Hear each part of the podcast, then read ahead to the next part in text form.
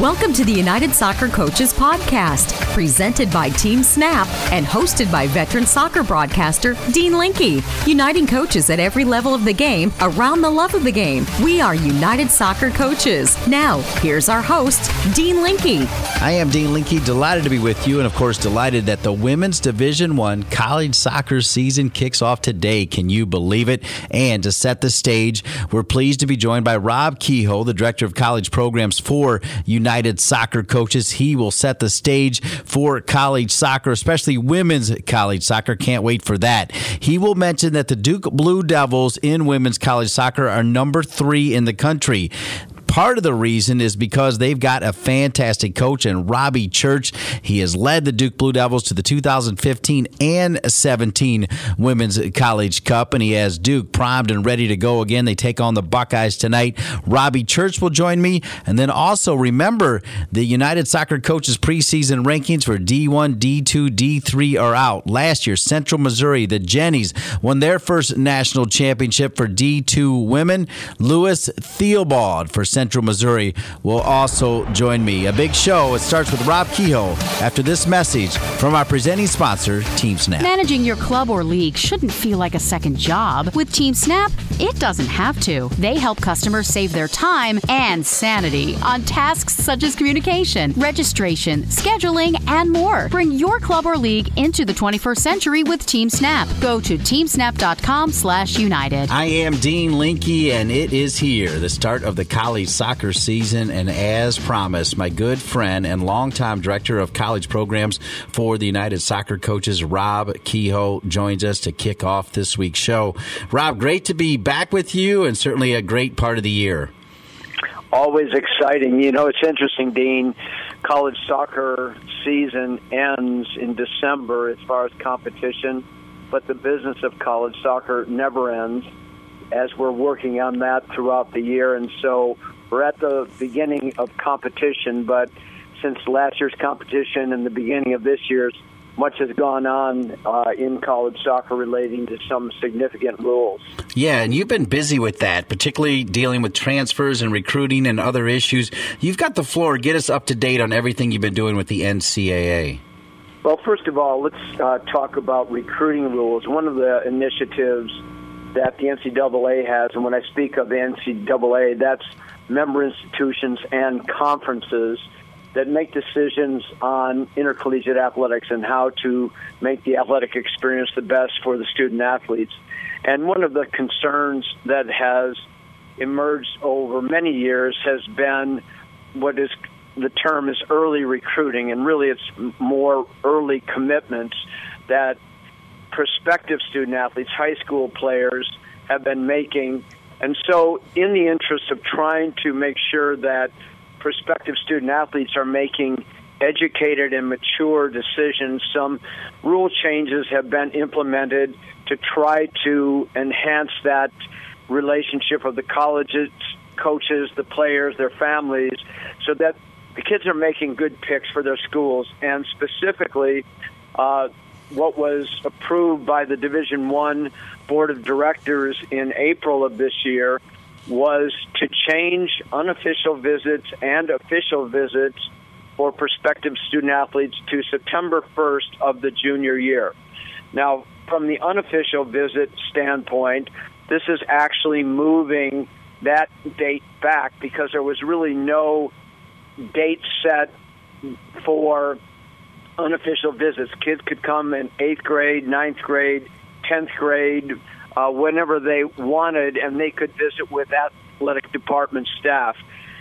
Eighth graders weren't considered prospective student athletes because the definition of a prospective student athlete is ninth grade player that has uh, entered ninth grade. But again, they could students prior to their junior year previously could make unofficial visits. They could meet with athletic staff, including the soccer coaches, and they could talk about their future. Well, in order to try to minimize that because kids out of those unofficial visits were making what is called the verbal commitment, uh, and it was felt better that they'd take more time, that they at least have four semesters of grades in, that they're going into their junior year and they're they're better prepared and more educated to be able to make those decisions. So first unofficial visits to be able to meet with athletic personnel would be September 1 of junior year and that uh, I mean, kids could come on campus and meet with other people. They just couldn't do it with the coaches or other athletic staff. Official visits have been for the senior years, where teams could invite prospective student athletes on campuses, pay for their visits, and those would start in the senior year. That was now moved forward to the junior year. So now coaches are lining up their prospective student athletes, candidates that they're considering for possible invitations to be on their team, and they can start September 1st this year, bringing them on campus at the uh, cost of the schools to be able to show them the campus, see their games, interact with their teams, and have their conversations about the possibility of matriculating to that specific school. So those were two uh, significant uh, rule changes. Another one that relates to September 1st also is if a student is in a, a camp or clinic on a campus, junior year, September 1st is the first time that they can talk about recruiting conversations with those players. Now, relating to uh, recruiting, also there are other aspects of when can you make phone calls, when can you make uh, verbal offers or offers of financial aid.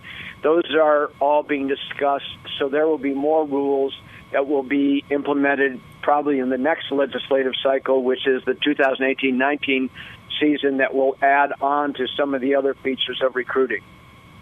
And obviously, we uh, mentioned transfers as well. What's going on with that? Well, one of the phenomenons that has increased uh, in college athletics is students who are at one school and decide either it's not working out for me or I may have a better opportunity uh, to get visibility at another school, then uh, players are transferring. And prior to now, when there's been a new rule implemented, before a player transferred, they would have to get a release from their current school. So, for instance, if a, if a player at school A wanted to consider transferring to school B, or just they want to consider transferring away from school B or school A, they'd have to get a release from their school to be able to talk with others.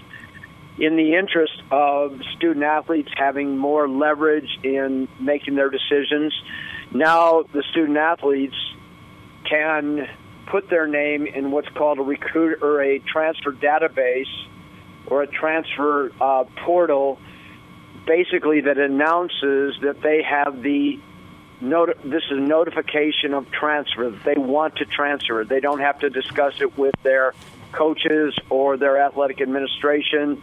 Uh, they can just put their name on the portal. Now, it has to be put on the portal by their school, but it's not something where they have to discuss with their school, and their school has to give them a release. So, in a sense, it's somewhat of a, a form of free agency. It's now I can go out and, and test the waters and see who else uh, or what other opportunities might be available to me. Now, coaches cannot contact a player, nor can, and what I mean by that is a college coach can't contact a player who they think might be interested in transferring. They would not be allowed to do that until that name is on the notification of transfer database. And then it's open season in terms of being able to communicate. A club coach can also talk with the college coach, say, hey, I've got somebody who's interested in transferring. Would you be interested in them? None of that can happen until a student athlete puts their name on this notification of transfer database. So it's going to be a, a shift, um, and then the players would be able to play immediately if they transfer. They wouldn't have to sit out. But it puts more power in the hands of the student athletes, which uh, raises concerns in terms of what might be going on behind the scenes, in terms of kind of nav- navigating the waters of interest and all. Uh, the other thing that actually United Soccer coaches, we're going to be doing it this week actually, is conducting a survey uh, because of the concerns of tampering. Is if college coaches are in a situation where they're recruiting players who aren't on the notification of transfer database, that is a, a serious violation. And so we're asking some questions in terms of scenarios that, you know, you might see happening relating to conversations relating to transfer and dealing with how do you deal with the violations for that in the, in the tampering area. So that's a fresh conversation going on right now, and again, trying to uh, again make it best situations for student athletes who want to transfer, but also doing it without compromising in other areas of the integrity of intercollegiate athletics, etc. So it's a continuing ongoing process for both the prospective student athletes and the current student athletes and their teams. Just for a little bit of journalistic integrity, since uh, we have talked quite a bit about this issue over the last couple years, the notion of trying to go to a full academic year soccer season. If uh, you can give me a Cliff Notes version on where that stands, Rob, before we get into the start of this college season, I think that would be appropriate. Well, uh, that pertains specifically to the Division One men, and they have been seeking this really pretty aggressively for five years. Uh, still has not gotten it to a proposal form, and a school or a conference or conferences have to sponsor a proposal before it gets into the legislative cycle to be voted on, and that hasn't happened yet.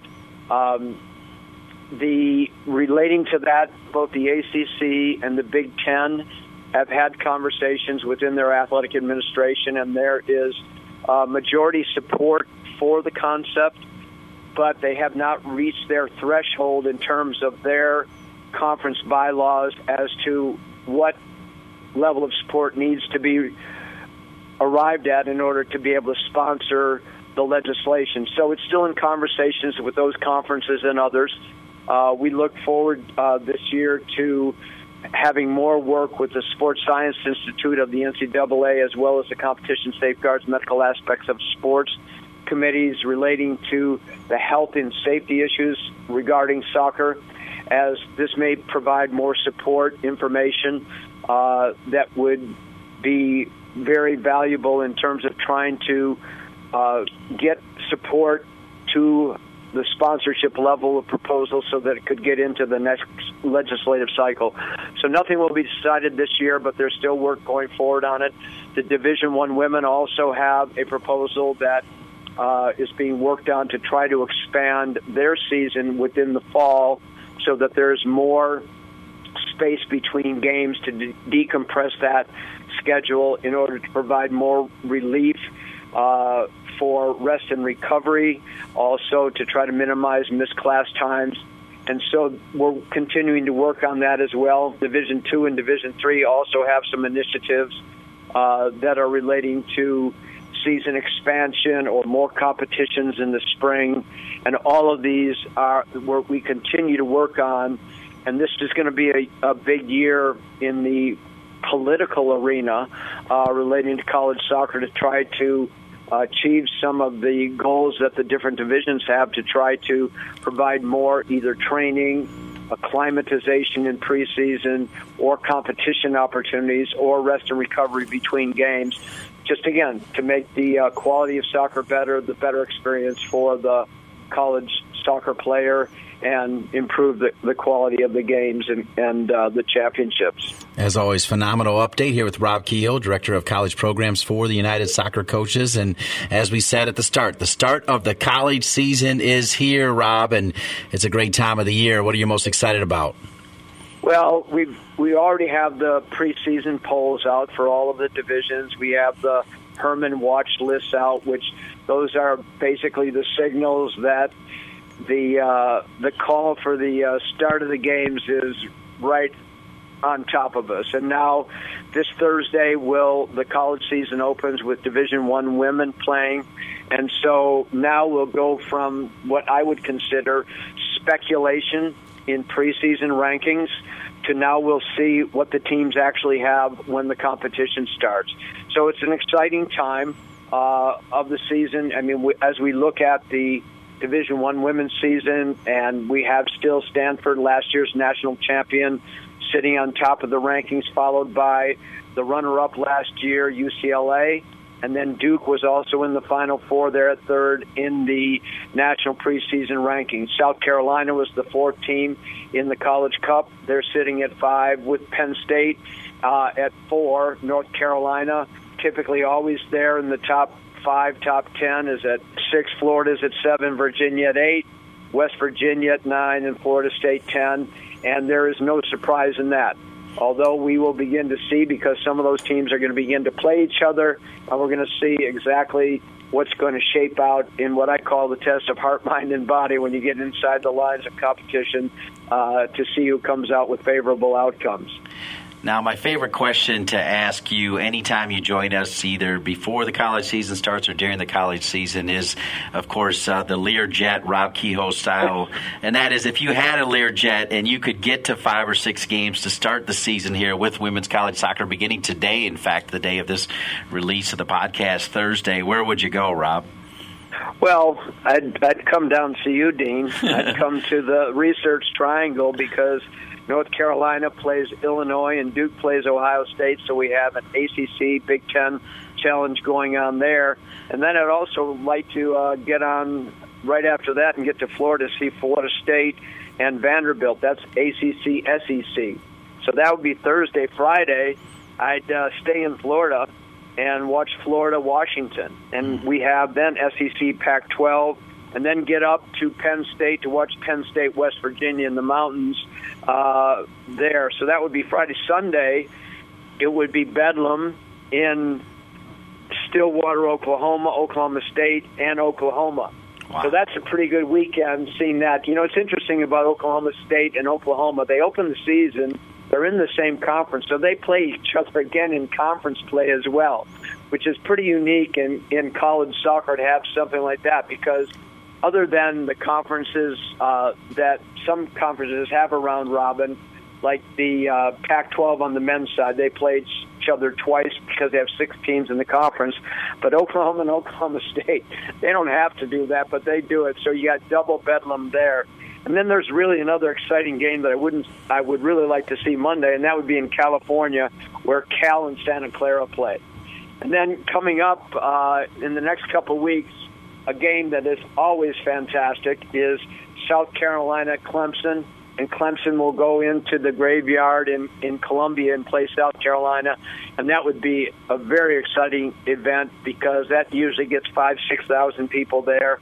And then on August 30th, I would like to be in Provo, Utah, and you and I remember the night we were there when we went and had the uh, BYU Portland game that we did on the Fox Soccer Channel and this time it would be Stanford going to BYU, mm. and the national champion going into BYU. I would anticipate they'll have six thousand there for that night under the mountains, uh, and that should be a fantastic game. And so we've got that type of games uh, coming up. So that's that's my early season, my ten day tour, tour that I'd like to be on. Well, I would include you. We won't take a Learjet, but I'm going to do something unique, Rob. That uh, certainly it won't surprise you, knowing how much I like calling college soccer. On this Thursday, I'll be doing play by play for the UNC versus Illinois game, and then as soon as it's over, I'm going to drop my headset, head six miles down the road, and do color for the Duke Ohio State game on the same day, joining uh, that game in progress for about five minutes. So pulling the double, pretty excited about that. Actually, that'll be pretty neat. Well, that's no surprise to me that you'll get out of one stadium quickly and get to the next one. Uh, I would be a little concerned if I were Robbie Church and, and uh, the Duke fans with Ohio State with that big O in your driveway uh, in terms of some homerism on the color. But I know you're too professional to have that happen. But it'll be a great weekend for you to have those teams going at it in the Research Triangle. Yes, indeed. I can't wait. I will be doing color, as I said, for that Duke Ohio State game. Robbie Church, jeez, what a job he's done both in his career and the last several years for the Duke Blue Devils, making it to the 2015 and last year's College Cup. He's back at it again. And Robbie Church, head coach of the Duke women's soccer team, joins me next. Looking for ways to improve your training sessions? Quick Goal has supplied the highest quality soccer goals, seating, field, and training equipment for over 30 years. From backyards to the world's greatest pitches, Quick Goal has products essential for every level of the game. As an official partner to the United Soccer Coaches and technical partner to U.S. Soccer, Quick Goal knows what equipment you need to take your game to the next level. Visit quickgoal.com to satisfy all your equipment needs. Welcome back to the United Soccer Coaches Podcast presented by Team Snap. Dean Linke here. Pleased to be joined by the very successful top man of the Duke women's soccer team. They start the preseason rankings ranked number three, talking about the very likable Robbie Church.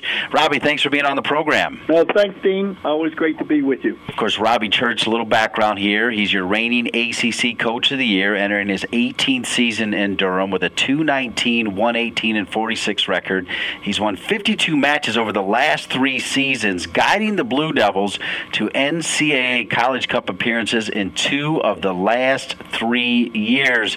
One final note the Duke women's soccer leader looks to continue the success Duke has had over the past 15 years with 202 wins, 14 tournament appearances in the NCAA and three trips to the College Cup.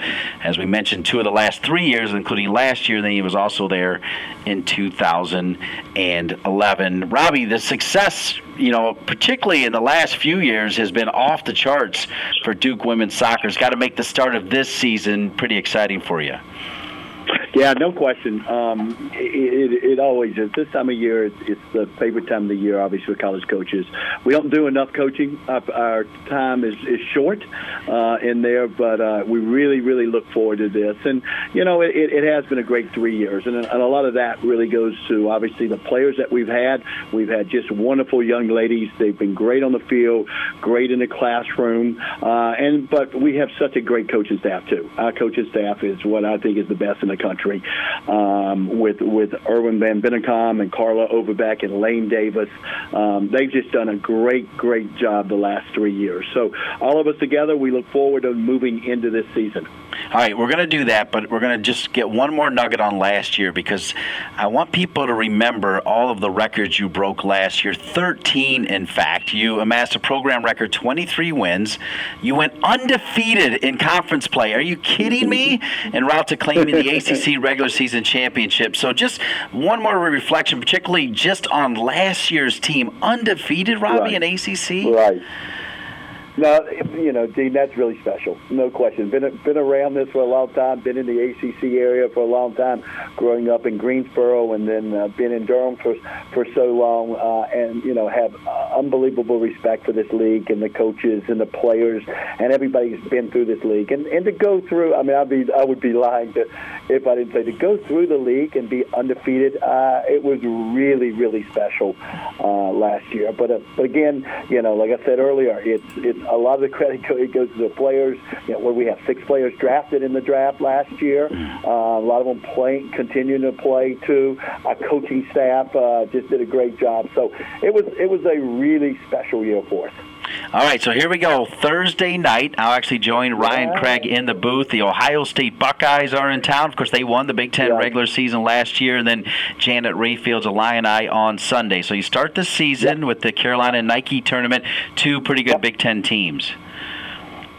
Yeah, two great Big Ten teams. Uh, you know, uh, both great coaches, both legends. Um, you know, at their universities, been there a number of years, been NCAA tournaments.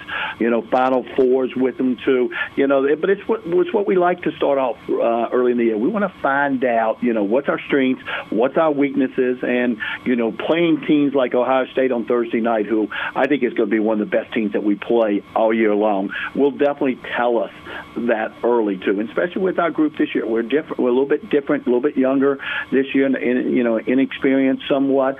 Um, but but it's exciting to come out, and you know, that's one of the things that we really do in our program. We like to challenge ourselves. We obviously we challenge ourselves in the ACC every week, um, but the first four weekends when we have a chance to play the out of conference games, you know, we like to play really really good teams because you know we it really gets us ready for the ACC. It shows us our strengths and it shows us our weaknesses. So, uh, but all that fun stuff starts on Thursday. All right, you mentioned six players drafted. Talk about what we'll see. Uh, will we see some players that have been waiting there, you know, patiently to get in there, or will we see some youngsters, some freshmen? Yeah, no question. I think you'll see a, a combination of both, Dean. Um, we will have some sophomores, and, and, our freshman class really didn't play a lot last year. Mm-hmm. You know, unfortunately for them, they came in with such an experienced group. We had a number of four-year starters, a uh, number of potential, pro, you know, pro players, and just girls that were, you know, entrenched in our program, and, and they really didn't get a lot. But they, they got a lot of work um, in the springtime, played against some really good competition in the springtime. Uh, we got better all spring as uh, as we went forward and finished up on some really strong notes. We're playing the Carolina Courage and Elon at the end.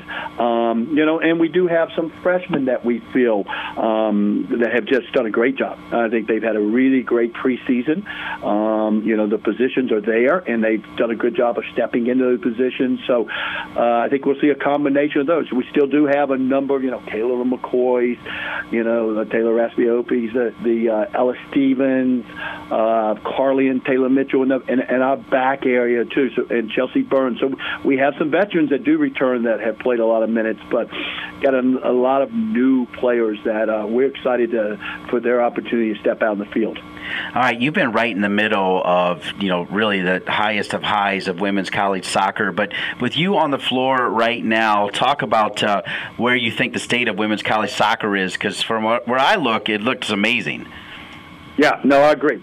I think um, I, I think it's kind of you know we've seen the the evolution of women's soccer uh, over the years, and especially if you're sitting in the state of North Carolina, you look at it and you see just all kinds of programs and development of the programs, development in the ACC, development of programs on a national level. I think it's as competitive as it, as it's ever been. Um, just you know, again, obviously looking at our conference, looking you know one through fourteen, every time you step on the field um, you know, you can get beat. You have to be ready to play. You've got to be prepared. And it used not to be like that. There was always, you know, there was four or five teams that could win a national championship.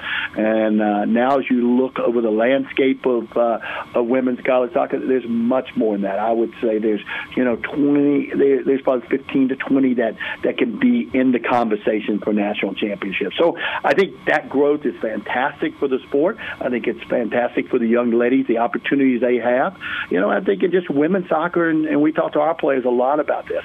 You know, this is kind of the golden era of women's soccer, the options that they have in college, and then the options that they have outside of college too.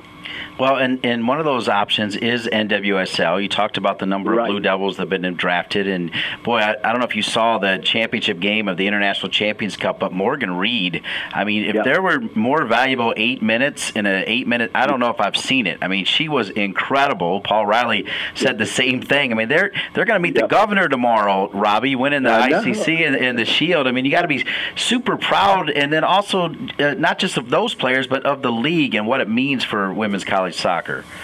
Oh, no question. I mean, it, it is just, it's obviously very, very important for the college game that the women's game, you know, continues to grow and continues to offer these opportunities for these young ladies. And, you know, really talking about an individual player in Morgan, you know, I'm just so proud of her. She's, it's been hard for her. It's, it's not easy in this league. She's uh, been on some of the reserve teams and she's worked her butt off and she's gotten better and better and better. And then, you know, obviously with the Carolina Courage team is so strong and so, what's a, such a fun team team to watch, Dean. I know you've called them all year. You've had a great seat all year to uh, to see, but they're they're fantastic to watch. And, uh, and you know, we've been out a lot of the games. Our staff has. Our players have been out. We um, we actually had um, the game with Portland. We took our whole team out in the middle of preseason. Um, so it's just it's great to have. It gives the young lady something to strive for. Okay, there's an option uh, after you finish college to be able to play on on a bigger stage, and uh, I just think that is is is uh, is such a great opportunity for them. Speaking of that big stage, only a couple more questions. You're actually going to join me in the booth. I'm so excited.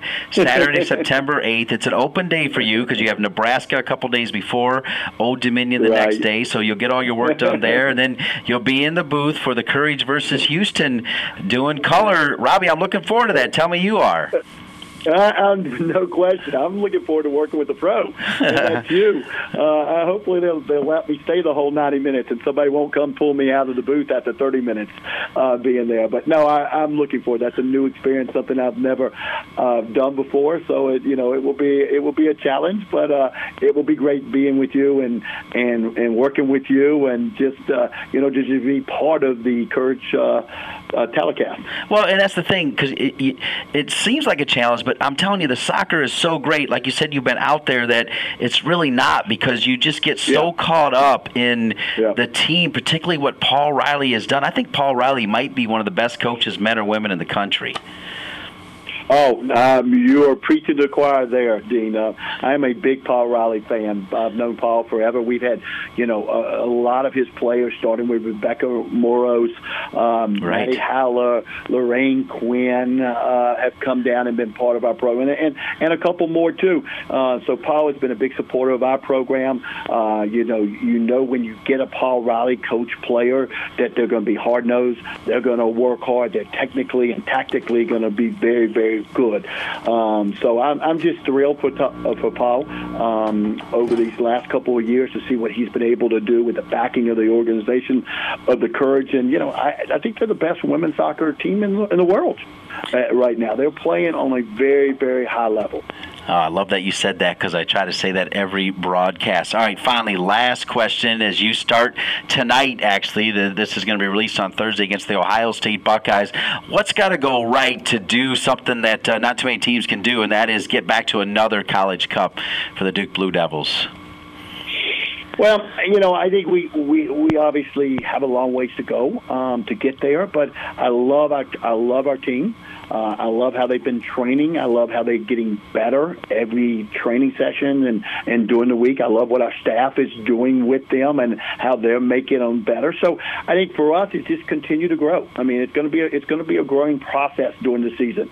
We've got to continue to stay focused on what we believe in, and we got to continue to, to work hard for our principles because um, I think we've put together a, a good blueprint for them. But we just we have to make sure that we that we just continue to get better and get more experience and and with our players. But um, but I like our I like our group. I think that we, you know, during the course of the year, I think we will get better. And I think by the time we get to, you know, different parts of the year, probably towards the end of the year, that we're gonna we're gonna be a very very good team. Um, so um, you know, looking forward, I'm really looking forward to kind of growth of this season. The last three seasons, it's been great, but we kind of know, you know, who we were, you know, and and what what our potential was. This year, we're not. We're still figuring that out. We're still trying to to learn, you know, where the right pieces go, and that's that's been fun for us, and who fits in here, and you know, who's gonna who's gonna do this for us, and what's the strength of those players and weaknesses of those players. So, and it may take a few matches, especially, to be able to figure that out where we get a video and be able to break things down. And get an up close look tonight. It's Duke and Ohio State, 7 p.m. You can catch the game on ACC Network Extra. Robbie Church, what a job he's done as the top man for the Duke women's soccer team. Thanks for being a part of the mm-hmm. United Soccer Coaches podcast, Coach, and good luck tonight. Good luck the entire season. Thanks, Dean. Appreciate it. Always appreciate you having me on. Okay, can't wait to see his team tonight against the Ohio State Buckeyes. The Division Two women's rankings are out. Central Missouri, the Jennies, number one. Your reigning champs, Lewis Theobald, is their head coach, and he joins me next. United Soccer Coaches provides programs and services that enhance, encourage, and contribute to the development and recognition of soccer coaches, their players, and the game we love. Join today. Visit unitedSoccerCoaches.org/join. Now, here's our host, Dean Linke. Welcome back to the United Soccer Coaches podcast. As we told you, the preseason rankings are out. The college soccer season starts this week. Last week, we talked to the Division One reigning champion on the women's side, Paul Ratcliffe, with the Stanford Cardinal. Well, number one In Division Two women's soccer, same deal. You win it the year before, you start the year number one. Talking about the University of Central Missouri, the Jennies, and 12th year head coach Lewis Theobald has transformed the Jennies soccer program into one of the premier programs, not only in the MIAA but in all of NCAA Division Two. The nine-time MIAA and five-time Region Coach of the Year enters the 2018 season with an impressive 198, 27, and 18 record out of this this world. He recorded more wins in his first three seasons than any other coach in school history and is the all time winningest coach in Jenny soccer history. He brought home the program's first ever national championship a year ago. One more note. Theobald enters this season as the winningest active coach in Division II women's soccer with an 852 winning percentage among coaches with at least three years on the sidelines. And I'm guessing all of that does not mean quite as much as what happened last year. I know now you're focused on 2018, Lewis, but as the number one team, you still got to reflect on winning that natty, right? Uh, we do, yeah. It's um, you know, it's a great memory, obviously, and uh, we got some stuff up uh, here at school, and it's a new tradition, a new level for us, uh, first time ever. So I think it's good to embrace it, and um, you know, as a, as a new expectation for our program. Now, will there be or has there been like a ring ceremony as well? Did you do something for the players that were part of that team? Yeah, we've done a lot. Uh, we've done a lot of visits. We have not done our ring ceremony. We're going to do that uh, this fall and have everyone back for that. Um, but we've we've done a lot of different events and uh, a lot of stuff within the community to rally around the team, and uh, did stuff with the Missouri, uh, you know, state legislature and and things like that. So we've done a lot of traveling and seeing people and talking about it kind of ready to move on in that regard and, and get going with this year's team. All right, obviously Division 1 starts this week. Your season officially kicks off on August 30th, but you know, one more question related to the national championship. How do you address it with your team as you approach preseason and getting ready for this season? Yeah, that's really hard because you know we lost uh, six starters off last year's team, and then two more coming out our first subs off the bench, and so it's a new team, you know, in a lot in a lot of ways. So it's uh, what we're trying to do is uh, talk about the lessons that we learned. Um, but just like any other year, this team has to take its own journey and ups and downs. Um, obviously, the preseason poll is based on what we did last year, but we know we're not the same team. So, um, so hopefully, um, you know, we'll stay in the process of getting better and be the best team we can be at the end. And and that should take us to a pretty good place. I lied. One more question relating to the championship. How about a sign out at the stadium? Is that already done? Is that out there? If we roll up yeah, on, okay. There will be, uh, yeah, there will be some banners and things up with that on there, and uh, there's a permanent sign going up uh, with some other accolades as well. So, yeah, one of the nice things is we've had a few facility upgrades uh, since winning the championship. I remember last year you telling us that we talked to you after you won that championship. You also talked about the community support and how your family loves it there. They got to be pretty jacked up as well about the start of the season. Yeah, we had a big fundraising event for our university, a uh, big auction uh, Friday night, and a lot of the community are out. And, you know, yeah, people are really, really excited about it, and uh, you know, uh, our women's basketball team also won a national championship last year, and so it was a good year for women's athletics on this campus, and it was good to showcase those females. Uh, you know, around our town and make sure that people know about them and will come out and support in the community as uh, really got into soccer, and uh, you know we're looking forward to a good turnout when we start playing.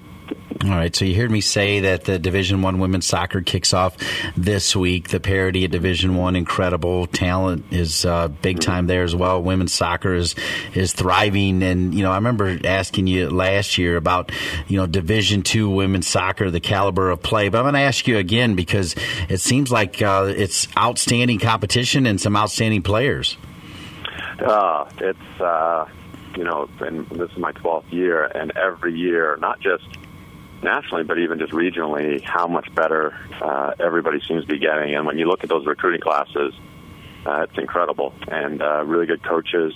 And you know, last year I think I also said that things had to break right for us. And I think you, that's true now for anybody at any level. Probably you've got to get the right breaks along the way. You got to stay healthy because once you start losing a couple key kids, you're probably not good enough to win it anymore. So um, a lot of things have to go your way, and I think the I think the the time of one school or two schools going back to back and winning consistently is probably gone. I think there's too much parity now, and and there'll be different teams winning at different times. Do you ever get the chance, either in preseason or in the spring, to actually see what your team looks like against a, a nearby Division One school, Coach? Yeah, we'll play as many Division One schools that'll play us in the spring, uh, and and that's getting harder and harder to see and get done. But uh, Missouri State plays us every year, and um, they're really, really, you know, uh, really good to see because they're just down the road and they've got a lot of good players and we recruit a lot of the same kids. So um, it's a, usually a really competitive game. I think they beat us one nothing in the spring this year.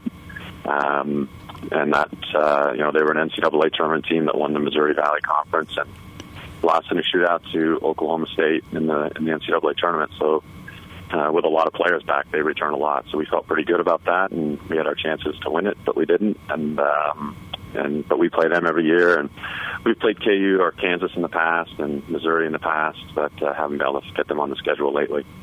Now, I feel pretty blessed to live here in the Triangle in North Carolina and be the voice of the North Carolina Courage, which, after winning the International Champions Cup, I feel like you could say they're the best women's pro team in the world. And they did at the same time the USA was winning the Foreign Nations Cup. Uh, at the Division two level, does your team pay attention to the U.S. women's national team and maybe even the Pro League at all? Are they looking at that? Yeah, we do. You know, and uh, the uh, the women's national team was in Kansas City for part of that tournament. Yeah. And so most of our girls were at Sporting Park to to watch that, and so were a number of our community members, especially the young kids. Uh, went out there. We uh, Sporting Stadium was sold out for that, and um, yeah, our, our kids are fans, and uh, and not just fans of the women's national team and the pro teams. You know, obviously we had FCKC here for a while, and now they you know they've left to uh, go to Salt Lake, but uh, our our kids all watch all levels of soccer. They will they'll watch the Premier League, but just as importantly, if we're on the road on the bus with our satellite TV, we'll get on a a uh, Pac-12 game or a ACC game or a Big 12 game and, and watch that as well if we can, because our kids are kind of soccer junkies at this point. They just kind of like watching and they get to know those teams. You know, they and everyone kind of has their favorite styles, right? Like. uh you know, I think we were watching Stanford pretty closely last year and enjoying watching them every time we could on their network. Yeah, I've got uh, Stanford against Minnesota coming up uh, on Labor Day that Sunday as well on the Big Ten Network. You didn't mention the Big Ten Network, Coach. You got to be watching some of those teams too, right?